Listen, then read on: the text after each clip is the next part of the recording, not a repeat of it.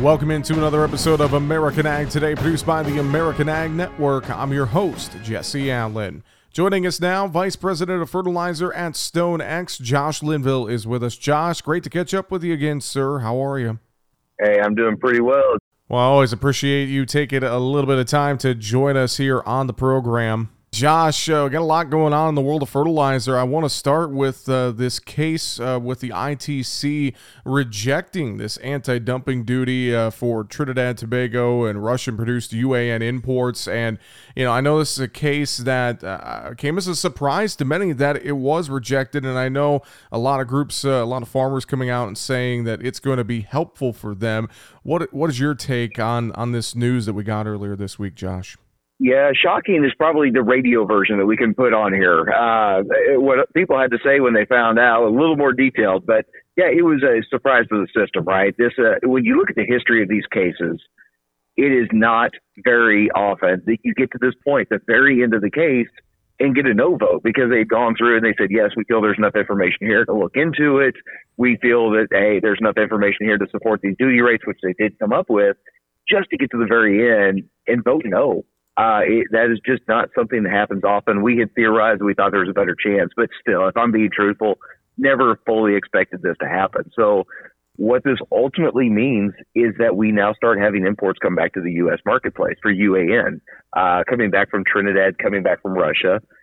Looking historically the last several years before this case was filed, those two countries alone accounted for about eighty percent of the U A N imports into the U S market. So you add those imports back in, and we're talking millions of tons. That's more competition. Well, so more, more yeah. competition is, you know, lower prices, hopefully. Exactly. That's what I was going to say. More competition hopefully equals lower prices. And and here at Retail Fertilizer Trends, we've been seeing them continue to slowly tick their way lower the last couple of weeks.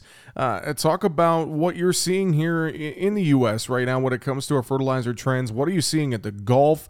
Are, are we going to continue to see the slow decline in prices, do you think? Well, it's it's really, really tough to call. And I've been giving uh, several presentations while I've been up here at the Ag in Motion conference. And one of my prevailing themes is that I don't know. And I'm not trying to do that to give a political answer and not give a firm idea. Um, it's simply that a lot of these factors that I am really, really scared of are overseas. They are not based here in the U S. They're not based here in North America. And not only are they overseas based, it has a lot of government intervention in it. So if we didn't have this international stuff going on, I'd be sitting here telling you, yes, very clearly, I believe prices are going to continue to go down. I'm fairly confident of it. There's no reason to panic. Well, but, Josh, yeah, sorry, go ahead. Well, I was, I was going to say, yeah, the one thing that I'm worried about on the nitrogen side, and the reason you won't hear me say a firm point of view, is I'm still worried about the European natural gas situation. If Russia decides to cut that further or if prices continue to go up, we start seeing production plants go down over there. You will see a floor set in this uh, this nitrogen sector's price very, very quickly and probably start to see prices rally pretty hard afterwards. Well, I know you mentioned uh, Russia with uh, that uh, Nord Stream one pipeline. I know that they reopened it still at forty percent, but there, that's a slippery slope if that gets cut back here. Uh, you know, I would agree with you. There's a lot of worry there, uh, especially as we start to head into this fall and, and we look at, you know, the potential out there that we might be drying quite a bit of this year's crop just to, if we're mm-hmm. taking it out of the field early. So I know natural gas prices are, are going to be uh, really top of mind and probably a concern for farmers here the next couple of months. Fully agree. Um, when you go over to Europe, when you put yourself, I always try to do this, put myself in the point of view of the person that's actually in charge of it. So put yourself in the shoes of Putin. The war is definitely not going like you thought it would. This thing is strung out. You're not exactly taking up ground like you thought you might. But you have figured out you have got a major weapon with this natural gas supply going to Europe. If you cut it back, you hurt the people. You hurt the people, you put pressure on the government. So you've got to believe he is looking at that just as much as we're sitting here talking about that today. And, yeah, again, we're part of a world market. That is something that's going to affect us here at home because we're obviously going to be shipping product over there. It's an arbitrage opportunity, raising our pricing. You're absolutely right. The crop went in late. Uh, that's something we've been worried about more from a fertilizer standpoint because, you know, a late planting, does that mean a late harvest, which means a shorter fall application window? But, yeah, a farmer's looking at it from the perspective of what's my gas going to cost me to dry this corn down? well, in a shorter fall application window. I saw a recent poll from D T N. They were asking farmers what their plans are for fertilizer, you know, with prices falling in recent weeks. Were they going to buy soon? Were they going to wait? The top answer was, I'm not going to be purchasing fertilizer anytime soon. Are you hearing that same sentiment from farmers across the country right now? Are they waiting to see if prices come down further before they lock in some fall needs and, and even start thinking about spring of uh, twenty twenty-three? There's a mix out there, but I would say the uh, the biggest group is that group that's in there saying, I'm going to sit, I'm going to wait and see what happens. Uh, there's some farmers that are saying today, I can purchase the fertilizer. I don't love the price, uh, especially when I look at it versus the grain values. But I can still pencil it out next year at a profit I'm happy with. So I'm going to go ahead with it to make sure my product is sitting there when I'm ready to go. But a lot more are sitting there taking that approach. And they're saying, I am going to continue to wait until the absolute last minute.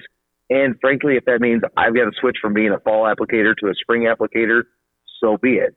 Now, I would advise we need to think through the ramifications of that, because if enough of the market does it, that move, it is going to have an effect on pricing, right? That's, that's going to hurt fall demand pretty substantially.